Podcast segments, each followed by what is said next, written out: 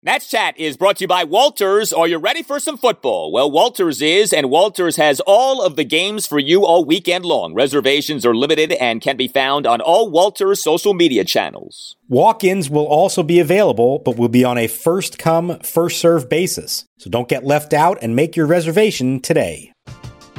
We're driven by the search for better. But when it comes to hiring, the best way to search for a candidate isn't to search at all. Don't search match with Indeed. Indeed is your matching and hiring platform with over 350 million global monthly visitors, according to Indeed data, and a matching engine that helps you find quality candidates fast. Ditch the busy work. Use Indeed for scheduling, screening, and messaging so you can connect with candidates faster. Leveraging over 140 million qualifications and preferences every day, Indeed's matching engine is constantly learning from your preferences, so the more you use Indeed, the better it gets. Join more than 3.5 million businesses worldwide that use Indeed to hire great talent fast. And listeners of this show will get a $75 sponsored job credit to get your jobs more visibility at Indeed.com slash BlueWire. Just go to Indeed.com slash BlueWire right now and support our show by saying that you heard about Indeed on this podcast. That's Indeed.com slash BlueWire. Terms and conditions apply. Need to hire? You need Indeed. Now the pitch swung on. Avila pops it up on the infield. It's playable. From the overshift, the right side, second baseman Rodgers under it. He makes the catch, and the game is over. And the Rockies have blanked the Nationals on eight hits here this afternoon. They win the first two games of the series. Nationals suffer their third straight loss, 50th in the last 70 games. And welcome to Nats Chat for Sunday, September 19th, 2021, along with Nationals insider Mark Zuckerman of MASNsports.com. I'm Al Galdi, host of the Al Galdi podcast. Well, for a while on Saturday, there was a rainbow above Nationals Park, a glorious rainbow, something that usually signals optimism and good feeling and good vibes. And the Nationals could certainly use that right now. The rainbow is not indicative of what we ended up seeing at Nationals Park on Saturday. A 6 0 shutout loss to the Colorado Rockies as the Nationals, who went months without having suffered a shutout loss, now have suffered two shutout losses within the week. Had that 3 0 loss to the Miami Marlins at Nationals Park on Monday night. Now this 6 0 loss to the Colorado Rockies on Saturday. But whereas the offense was not good on Saturday, the headline item from Saturday is another terrible outing from Patrick Corbin. I don't know, man. The rainbow was not indicative of the game, and it certainly is not indicative of the national season. Patrick Corbin was a wreck again. And Mark, any idea, any notion of him like finishing his season on a high note? That's dissipating here with the season now having just two weeks left in it. Yeah, that's the problem. I mean, he had those two that were quality starts prior to this one. And you thought, okay, maybe he can get a little something going on there. And it just fell apart today. I mean, there was nothing, two batters in, you knew three pitches into the game. Double off the wall on his second pitch, homer on his third pitch. For the first five batters he faced, hit the ball at least 103 miles an hour off him. It just set the tone for the day. And I, I you know, I'm not even going to get on the offense on this one because when you're trailing six nothing, it's kind of hard to summon the the energy to try to mount another comeback. And look, this is happening way too often with Patrick Corbin. He has now given up six or more runs in fewer than five innings, sorry, six times this year. And that is the most in Nationals history in a season. So when he's bad, he's really bad, and it's been happening consistently. And there's no reason to think that all of a sudden that's going to change now in his final two starts. I mean, I think we're we're past the point of thinking that he's going to salvage anything. It's it's a lost season for him, and just has to go home, regroup, and hope that next year things are better. Yes, this is no longer a rescue mission. This is now a recovery mission when it comes to Patrick Corbin's season. It also does go to show you. So his last outing had been a pretty good one. Two runs in seven innings in the 6 2 win at the Pittsburgh Pirates last Sunday afternoon. And, you know, we had the inevitable conversation of, well, was that more Corbin being good or the Pirates just being the Pirates? And the answer is the latter. It was the Pirates being the Pirates. We've seen Corbin do this this year, have some good outings against some really bad teams, but inevitably he's right back to struggling and struggle he did on Saturday. Six runs, five earned in four innings. He gave up nine hits, two homers, four doubles, and three singles. He issued three walks. He did have five strikeouts, but he threw 87 pitches over the four innings. And like you said, from the get go, this guy was having issues. Top of the first allows three runs, two earned. The Nats are down 2 nothing after just three pitches by Corbin, who gives up a leadoff double to Garrett Hampson, followed by a first pitch, two run opposite field homer by Brendan Rodgers to right center field. Corbin in the top of the fourth gives up three runs as he allowed three consecutive Rockies to reach base with one out. One out, five pitch walk of Garrett Hampson. One out single by Brendan Rodgers. One out, three run opposite field homer by Trevor Story to right field for a 6 0 Rockies lead. Corbin, with that last outing against the Pirates, did get the ERA for the season under six. That's no longer a thing. ERA ballooned back up to 6.11 in this game. 29 starts this season. He is the worst ERA among qualified pitchers in the majors. 36 home runs allowed. That long ago was a record for most home runs allowed by a Nats pitcher in a season. He broke that record weeks ago at this point. So I was thinking about this with Patrick Corbin. Uh, interested to get your take on this. So one of the things about the sell-off in late July that to me remains notable is how like unapologetic and aggressive the Nationals were with that sell-off. And I go back to when Mike Rizzo spoke to you guys weeks prior to the sell-off and said, you know, we could go either way on this. I almost wonder sometimes if he had his mind made up at that point and he was basically saying to himself, unless I'm convinced otherwise, we're going to sell off here. He seemed to be at peace. We'll attack the trade deadline, uh, you know, like we always do. We'll be aggressive uh, in, in whatever we do. It was unusual. He was more open with you guys than he normally is when it comes to selling off.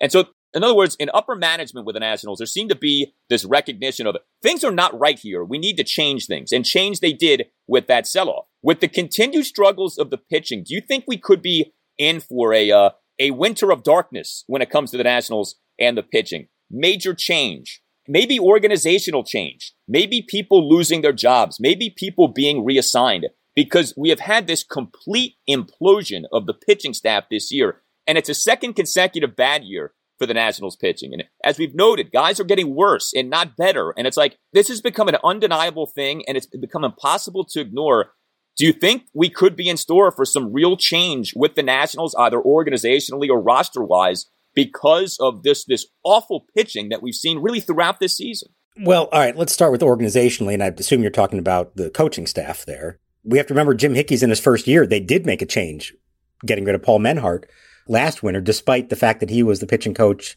in midseason change that helped them win a World Series. And one year later, he was out of a job, and so they brought in Jim Hickey, a veteran uh, with ties to Davey Martinez. It hasn't gone well, obviously, and perhaps there is another change to be made there. Although, like we've discussed, at some point you have to stick with a staff. You know, I don't think change for change's sake is going to do anything. So I don't know. I guess that's possible on that front. On the actual pitchers themselves front, I mean, what are you going to do? You're going to release Corbin, need all the money the rest of the way? No, not release him, but you know, for next year, maybe he's in the bullpen sooner rather than later. You know, maybe if he's if he gets off to a bad start, you don't play around with this for a third straight year. You know, when it comes to all these other guys, these relievers, you know, the uh, the Erick Feddes of the world, even maybe the Joe Rosses of the world, you just see a lot of change. That the Nats kind of say enough is enough with these guys. We can't have this happen again. I mean, the pitching has completely collapsed this season in a way that is really staggering. Like we, we kind of become numb to it because, you know, we, we see these games every day, essentially. But this is really drastic. What has happened to you? So I agree with you on all that. I did kind of ask Davey the question, not so much about in the future, but even just for the final two weeks, that if you had in almost any situation a pitcher with an 8 and 15 record and 6.11 ERA who's been out there every game all season long, you probably at some point would just say, all right, you know what, we're going to give you a start off, or we're just going to move you to the bullpen to finish out the season, just kind of let you coast into the finish line. Moving forward, we need him to start. I mean, you know, right now, you know, if you think about uh, 2022, you're looking at, you know, Strasburg coming back, you're looking at, you know, you're looking at Corbin, uh, you know, and then some of our young guys. So, you know, I want to continue to run him out there every five days until until this is over. See if we can get something going for him, and then he can build off of that uh, over the wintertime. But um, we need to get him going. Like I said, I want to finish up strong this year.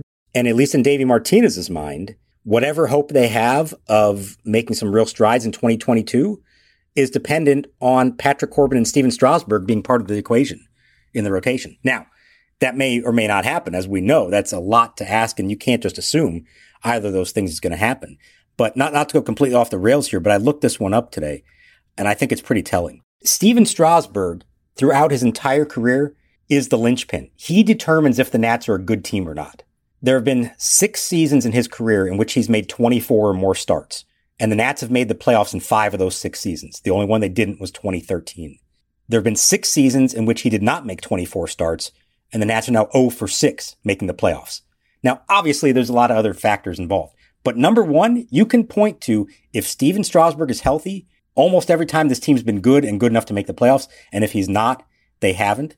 So I think in their minds, or like I said, at least in Davey Martinez's mind, they're going to go into this winter and into next spring hoping, not counting on, but hoping for healthy Strasburg and a bounce back from Corbin combined with Gray and Cavalli, whatever else they have, and hope that that is a path to improvement.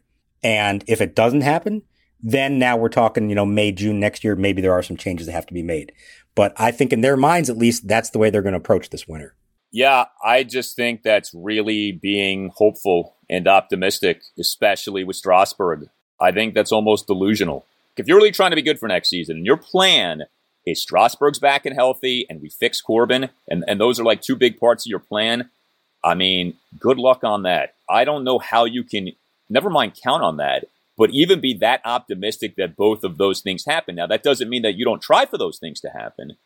But especially with Strasburg and the TOS, I mean, I just don't know how you can in any way plan for him to be a part of the rotation next year if he is great. But it's a little disturbing. Now, maybe Davey's just saying this publicly, and maybe internally the conversations are different. But like, if you're trying to be good next year and that's your plan, uh, I'm sorry. I don't know the likelihood of that working out. I don't get that approach, if in fact that is the approach. But you know, you mentioned I'm talking about the pitching coach. I was in part, but not entirely. Do you think we could see organizational change? They don't develop pitchers. They don't get pitchers to be better. I'm not going to pretend to know who is at fault, if anyone's at fault. Maybe the Nats are doing all the right things and it's on these pitchers for not getting better. Like, there's a lot we don't know here. But again, this complete failure of the pitching staff this season, going back to last season, do you think it could be that Rizzo makes some front office changes in terms of the Nats this year because the player development for pitchers has been so bad for so long now. Well, they are going to have a new pitching coordinator next year because it's for a very different reason. Brad Holman, who's been their coordinator essentially since Paul Menhart was promoted to the big league staff, elected not to get the vaccine and has been let go. So, if nothing else, they're going to have a new pitching coordinator next year. I agree with you that that's where it all starts at the development level. There's a couple things here. First, we talk about, well, they haven't drafted well and scouted well, and that may be part of the equation. But I think that we also have to acknowledge that they have not developed nearly as well as they could have because they have drafted pitchers in particular who it's not like it's the Nats are the only one who view them highly. You know, these are consensus first round picks for the most part, not all of them, but they're players that other teams would draft if in that position as well. And in so many of those cases, they have not panned out. So yes, absolutely. I think there is a development issue and I think it is something that they have to work on. And it's a new pitching coordinator, it can be new minor league pitching coaches at each different level. There needs to be some stability and a plan and everybody working in unison. For so long, you, they talked about the Orioles way, the Cardinals of having a certain way where everybody in the organization did it the same way. Has there ever been a Nationals way? I don't know that there has been. Spend big money on the pitching. That, that's the plan. Spend big money. yeah. So I think now is the perfect time to try to institute that. You have an opportunity here on a rebuilding franchise to say, we are going to establish here's the way we do it from rookie ball up to the big leagues. And I absolutely think that is something they should be doing. And I think it's something they probably will be doing. But that's also the kind of thing that takes years to see the fruits of it pay off. You know, that's not something you're going to see all of a sudden come together next year. Another thing I wanted to bounce off you. So many times in sports, when things go really wrong, it turns out that there was a lot going on behind the scenes that nobody knew about at the time. One of our great friends, Tom Loverro, has a saying when things look bad from the outside, they're almost always much worse. And I think there's a lot of truth in that.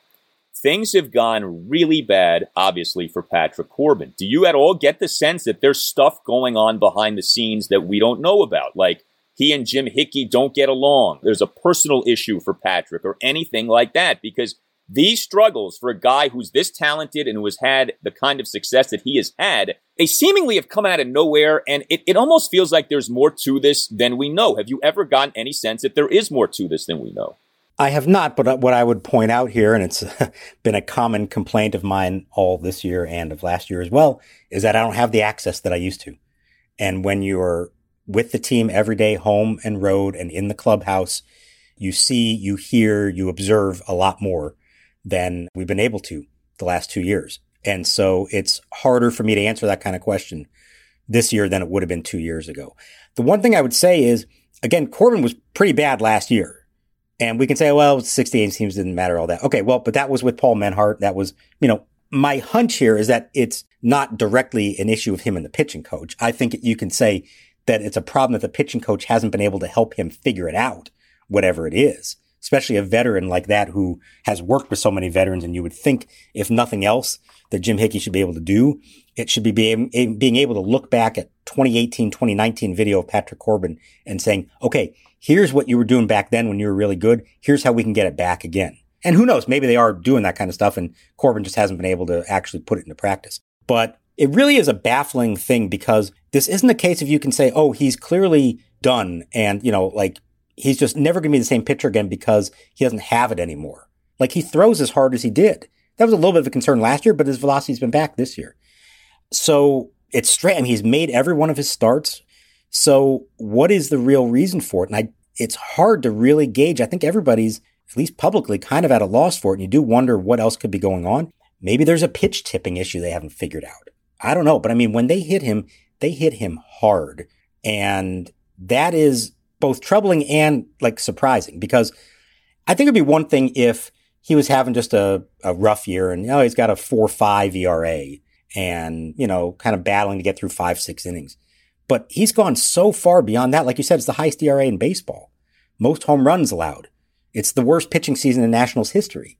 Like, how did you go from where you were in 2019 to that?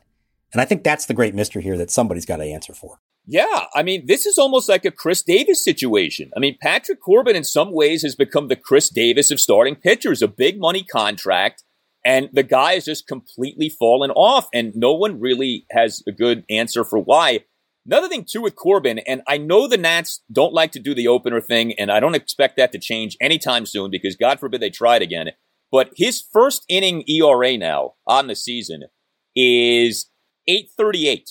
So his ERA for the year is 611. His first inning ERA is 838. It's appreciably worse than the season ERA. If ever there was a candidate to say, hey, why don't we try the opener strategy, eat up the first inning, and then go to Corbin in the second inning, especially in this lost season, you would think these last two months would have been the time to try stuff like this. They have no interest in trying this stuff. They refuse to try this stuff. It boggles my mind that they're not more open minded to this stuff. But like, here's a perfect candidate. Nothing is working for him. Try something different. And they won't do that. And sure enough, what happens on Saturday? He gets smashed in yet another first inning. Okay. I mean, I, that's fair. My only question would be who are you putting out there in the first inning to face the top of an opposing lineup? Like, who do you have that you're saying you're good? This is, gives us a better chance than Patrick Corbin. I get it. There's not an obvious person, but I tell you what, I bet more than a few people would do better than an 838 ERA. I mean, that, that, that is like non-competitive. That's non-functional. 838 ERA in, in the first innings of games this year. Try something. I mean, you have nothing to lose. These two months, August, September to me, blank canvas with which you can experiment and try stuff. And I don't see them doing a lot of that. I mean, they had Alex Avila and Jordy Mercer in the lineup on Saturday. They're not trying things, okay? Like they're still doing the same stuff they've been doing all year. And I'm just like, what are we doing here? We got two weeks left in the season. Look, I know they're not going to do it. I get it. But I, I did want to express that point because it just drives me nuts when I see it. I think the the most agonizing thing out of all this is that it's just the same thing every five days. And you're like, why are we still doing this thinking it's going to be different this time around? So I get that 100%. Whether it's just a matter of they don't have a viable alternative or they don't want to try to find a viable alternative. I don't know the answer to that but it is pretty maddening just to watch the same thing happen every five days. Over and over and over again. Hey, Nats fans, are you looking to buy or sell a home or an investment property? If so, contact Jamie Coppersmith and the Coppersmith Group at McEnearney Associates. A huge Nats fan right from the get go in 2005, Jamie has repeatedly been recognized by Washingtonian Magazine as a top producing real estate agent across the DMV. Referred to by a client as a Jedi Master of real estate, he will bring his expertise to bear on your behalf, helping you understand and navigate this challenging real estate market. Jamie is a five tool agent who's as patient as Juan Soto at the plate. He has his own version of Moneyball, a strategic and statistical market based analysis that balanced with a deep respect for your specific real estate needs, goals, and timeline. So whether buying or selling, call Jamie Coppersmith today at 202 525 7471 or visit his website at thecoppersmithgroup.com. That's Coppersmith with a K. We're driven by the search for better. But when it comes to hiring, the best way to search for a candidate isn't to search at all. Don't search match with Indeed. Indeed is your matching and hiring platform with over 350 million global monthly visitors, according to Indeed data, and a matching engine that helps you find quality candidates fast. Ditch the busy work. Use Indeed for scheduling, screening, and messaging so you can connect with candidates faster. Leveraging over 140 million qualifications and preferences every day, Indeed's matching engine is constantly learning from your preferences, so the more you use Indeed, the better it gets. Join more than 3.5 million businesses worldwide that use Indeed to hire great talent fast. And listeners of this show will get a $75 sponsored job credit to get your jobs more visibility at Indeed.com slash BlueWire. Just go to Indeed.com slash BlueWire right now and support our show by saying that you heard about Indeed on this podcast. That's Indeed.com slash BlueWire. Terms and conditions apply. Need to hire? You need Indeed. The headlines remind us daily the world is a dangerous place. The elites in charge say everything's fine, stop noticing. But you know better. And your gut knows that time is short to prepare for a world that is four missed meals away from chaos. My Patriot Supply has helped over 3 million families become more self reliant and is the company Americans trust to prepare. Go to mypatriotsupply.com and secure their best selling three month emergency food kits. Each contain delicious breakfasts, lunches, and dinners, averaging over 2,000 calories per day. Secure at least one food kit for each family member. For a limited time, save $200 plus get free shipping on all their Ready Hour three month emergency food kits.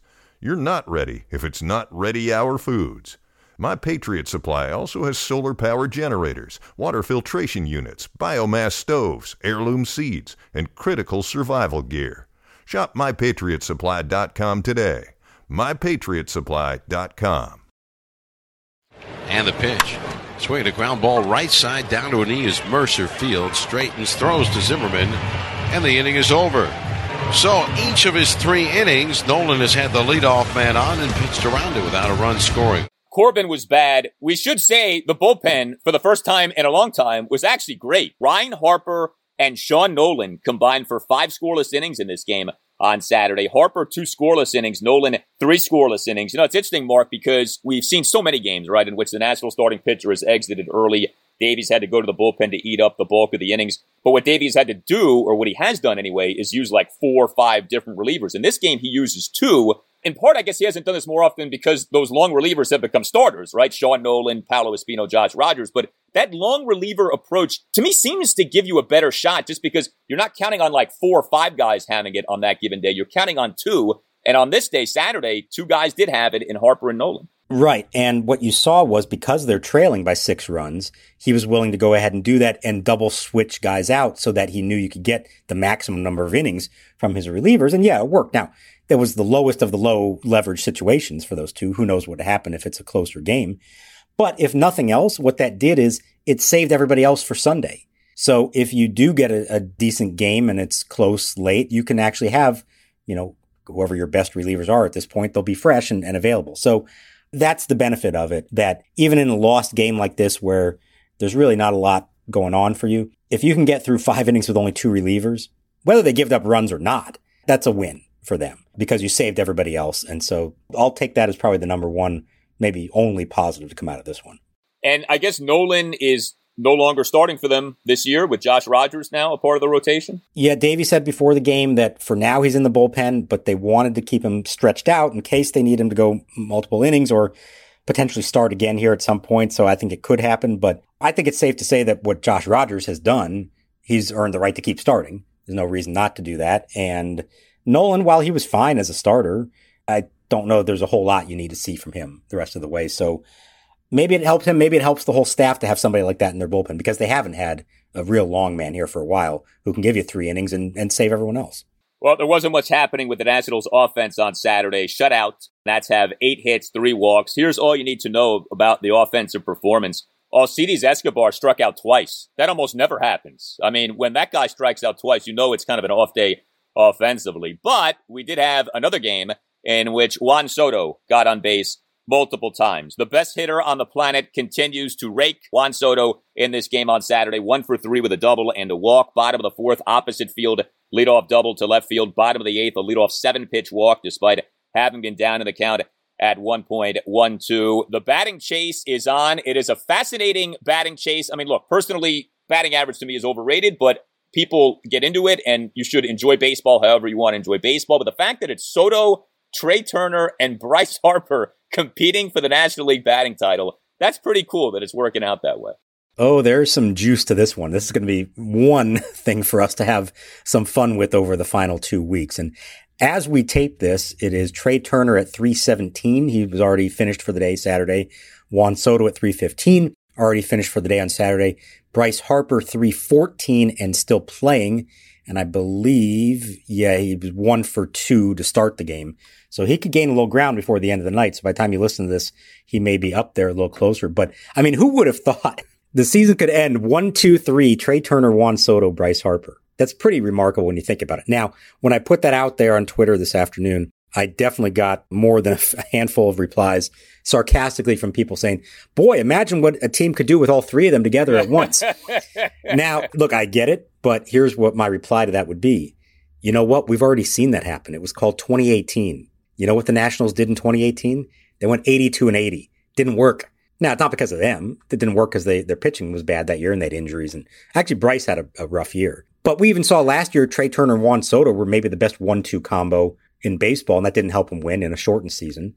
And the two of them healthy and together for the first half of this year, it wasn't helping. It's that's great. Like you want to have that, but remember how we were talking about the Angels and their issues? Well, that's the issue here.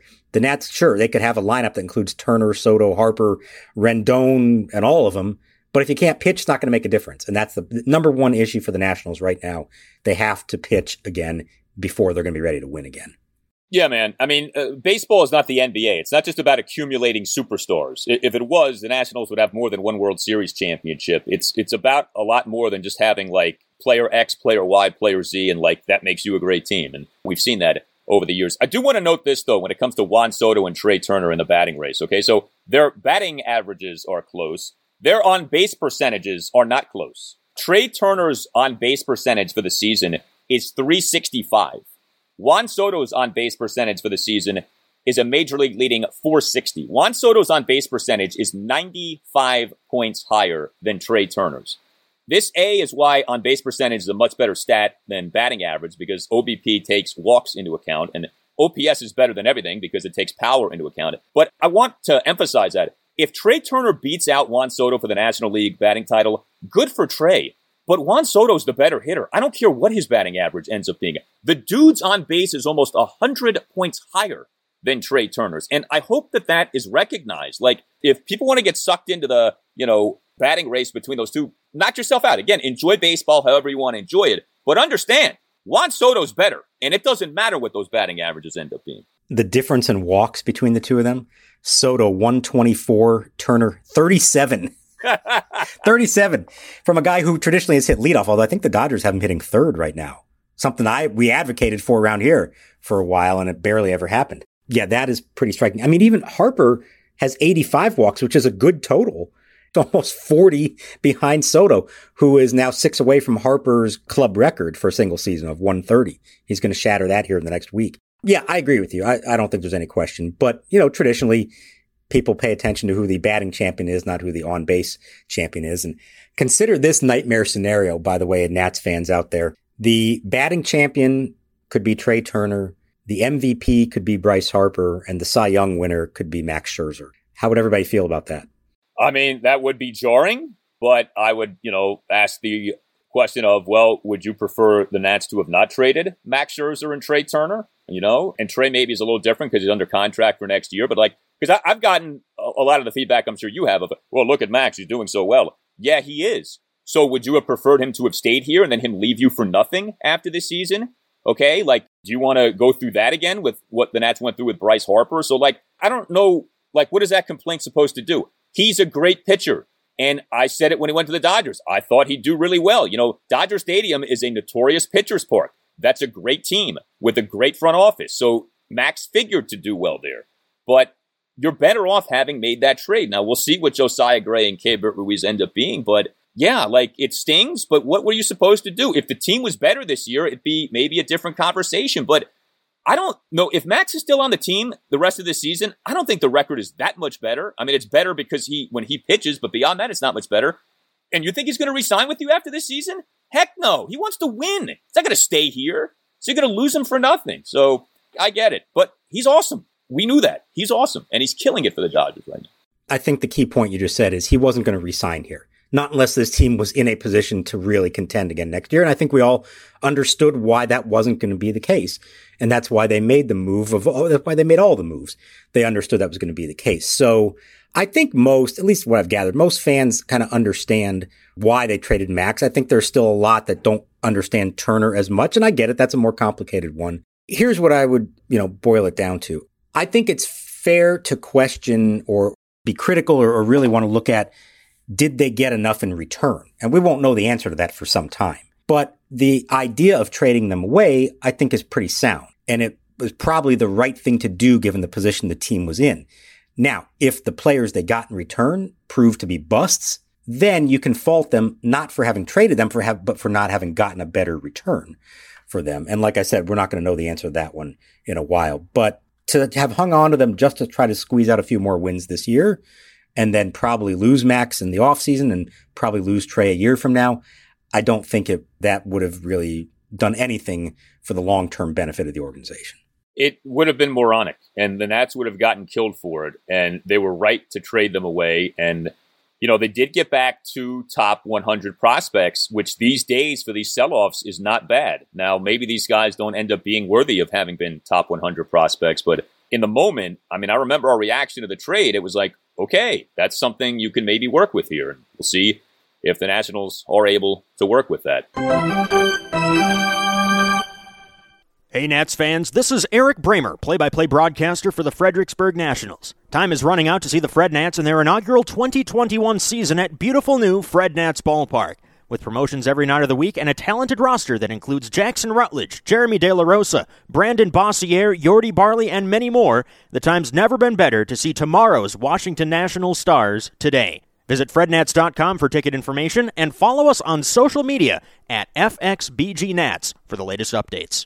Nats Chat is sponsored by Silver Branch Brewing Company, located in downtown Silver Spring, only a one minute walk from the Silver Spring Metro station. Silver Branch is a perfect jumping off point to Metro down to the game. Park at the Cameron Street parking lot and meet up with friends for a beer and a bite to eat before metroing down. You can also get Silver Branch beer at Nationals Park. Beyond the Gnome World, one of Silver Branch's four flagship beers, is available at District Drafts at Section 223. Brewed to be light and refreshing, Beyond the Gnome World won a gold medal for the Saison beer style at the Great American Beer Festival last year. Beyond the Gnome World is deliciously dry and thirst quenching and the perfect beer for hot summertime ball games. You may not be familiar with Saison, but take our word for it, baseball season is the perfect season for Saison, and buying from District Drafts to support your local breweries is a gnome run. Go to section 223 and try Beyond the Gnome World the next time that you're at Nats Park, and make sure you stop by Silver Branch, located in Metro Plaza, just steps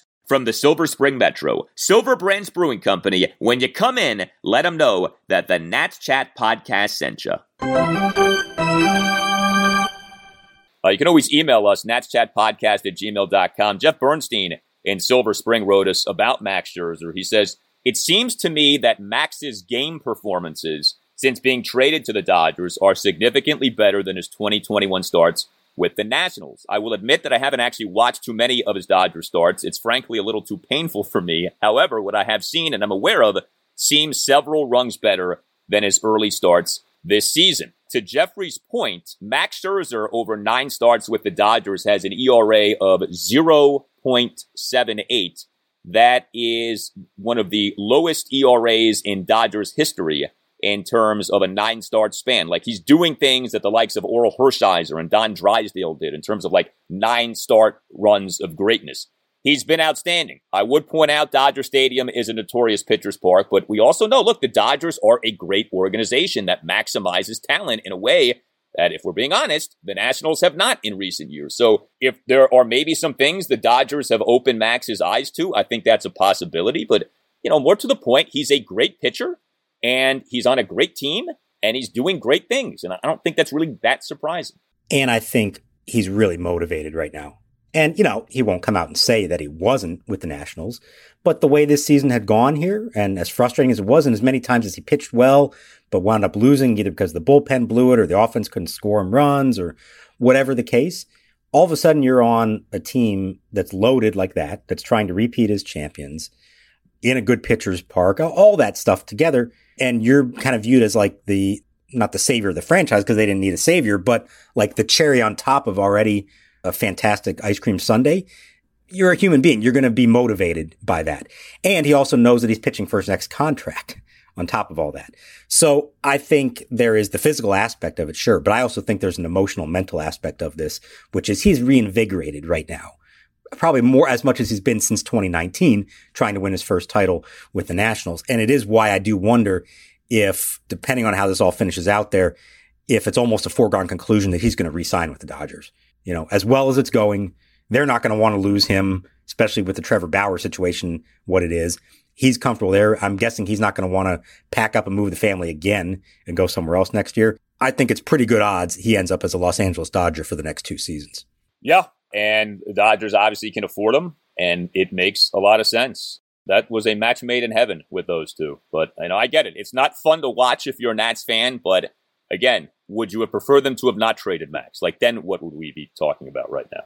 Will you tell us what you think? You can always email us, natschatpodcast at gmail.com. You can always tweet the podcast as well at nats underscore chat. If you don't already subscribe to the podcast, please consider doing that. And uh, if you haven't yet given the podcast a five star rating and just written like a one or two sentence review, please uh, do those things. Uh, they don't take much time, don't cost you anything and they help out the podcast a lot. You can get yourself a Nats Chat Podcast t-shirt by going to Nats Chat Podcast dot square dot site. We are on the radio on Sunday morning. Uh, the radio version of the Nats Chat podcast airs on 1061 ESPN in Richmond Sunday mornings at 9. If you're in or around the Richmond area, you can listen on again 1061 ESPN. And even if you're not in the Richmond area, you can listen online at ESPNRichmond.com. For Mark Zuckerman, I'm Al Galdi. We'll talk to you next time on the Nats Chat podcast. And we want to leave you with a World Series memory from Laura McClintock, who has quite the tale to tell us about what she experienced in October 2019.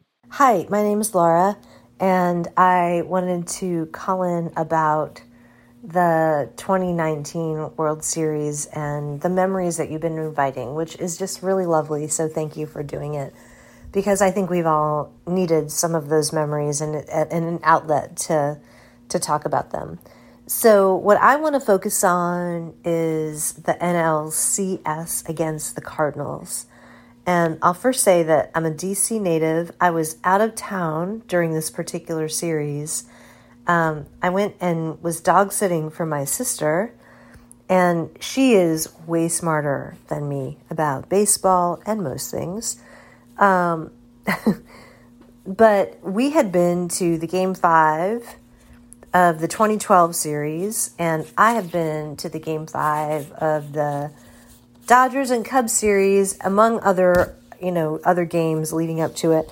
And so when she said to me as I walked in her door to take over her dog as she went out to do something else for the NLCS game one, she says to me, Laura, who do you think is going to pitch all these innings? And of course, she's right because she's talking about not uh, our big three that was, you know, obviously doing great that year, but also a bullpen that had been a disaster for the first part of the season and that we didn't fully trust going into the into the postseason. And so her point was, Laura, don't get too excited about going into a series with the Cardinals when we don't have enough pitchers to cover all the games that we have to do. Okay, point taken. She's right. But then she hits the road, and I am hanging out with the dog and watching game one. And I will just say that I spent the evening of game one, which was Anibal Sanchez, who, as far as I was concerned, had been, you know, pretty good, but not extraordinarily great for most of the season.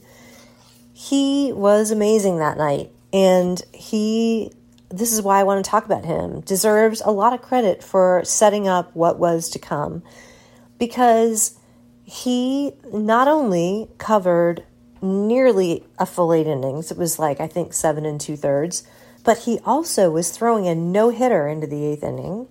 I remember texting my sister the blow by blow of the game as much as I could without jinxing that he was throwing a no hitter while she was with her friends, um, trying to provide an accurate accounting of what was going on in this game without jinxing the fact that something special was going on. And then, if you remember, Daniel Hudson was on paternity leave, which the whole world was crazed about because why could he be on paternity leave at that particular moment? But Anibal Sanchez pitched nearly eight innings, and Sean Doolittle came in and got, I think, either the last three or four outs, if I remember. And I remember closing out that game and feeling like I had an answer to my sister's very un- understood pessimism about who's going to pitch all these innings. And because of the workload that had happened through the wild card game and the NLDS and the Dodger series, when obviously Corbin had been used heavily and he was yet to be, he was going to be used heavily in the St. Louis series too. But it was obvious to me. Like I remember staying up that night buzzing and thinking about and planning who could pitch and how everybody was going to be on adequate rest because the nature of a seven game series was going to benefit the pitchers who needed rest and that we were going to actually have it covered. And I, I remember staying up all night. I couldn't sleep after Anibal Sanchez pitched that game one. I was not at home. I was away and taking care of my sister's dog and staying up all night, texting with friends and dreaming up pitching lineups, thinking, I understand how it's all going to go down. I cannot say that I ever projected or thought that we would sweep the Cardinals in four games. Um, I happened to be at the game four where we clinched and swept, and where the bumpy roads lead to beautiful places. Press conference took place. Um, I was so happy to be there for all of that. And then we all had to stress out about whether or not the fact that we swept and got it all done, that we were too good in the NLCS was going to mean that we'd have this layoff that would leave us deadened and cold going into the Astro series. But you know, that's where our team spent the time studying and talking and planning and plotting and figuring out a way to deal with the cheating Astros. So I love that whole story. And but honestly, I look back when I think about all that was possible. I look back to what Anibal Sanchez did that night because the fact that he pitched all those innings, that Daniel Hudson on the paternity list was off the hook for not missing a game, that Doolittle was able to get the final outs, and that we then had Hudson back the next night of game two. He was ready, he was re- refreshed, and that all of our pitchers were on adequate rest going in to the rest of the the NLCS, where honestly it was just never much of a contest. I mean, does anybody remember? Max went into. Sorry, I miss him. Max went into game two of the NLCS and ended up pitching a no hitter into the seventh inning after Anibal did it the night before, and that was just their thing. That's how special these guys and that team was.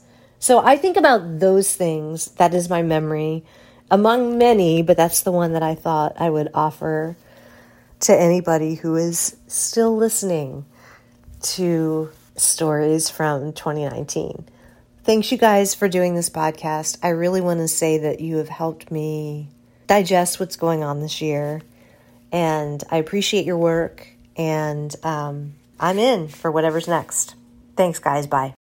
Here's the 0 2. Swinging a ground ball roll to first. Zimmerman has it down to a knee. He'll step on first. Anibal Sanchez has tossed seven hitless shutout innings here at Busch Stadium in St. Louis. Everyone is talking about magnesium. It's all you hear about. But why? What do we know about magnesium? Well, magnesium is the number one mineral that 75% of Americans are deficient in. If you are a woman over 35, magnesium will help you rediscover balance, energy, and vitality. Magnesium supports more than 300 enzymatic reactions in your body, including those involved in hormonal balance. From functional medicine doctors to mental well being and female hormone experts, we all know that magnesium is the one mineral to improve all aspects of well being and health. But which one? Magnesium Breakthrough from Bioptimizers, the trusted choice recommended by leading experts with seven best absorbed forms of magnesium to ensure your body receives the support it needs for overall well being. Go to bioptimizers.com slash balance today and use code BALANCE10 for 10% off. Support your journey to wellness at B-I-O-P-T-I-M-I-Z-E-R-S dot com forward slash balance. Magnesium Breakthrough from Bioptimizers, your foundation to optimal health and vitality.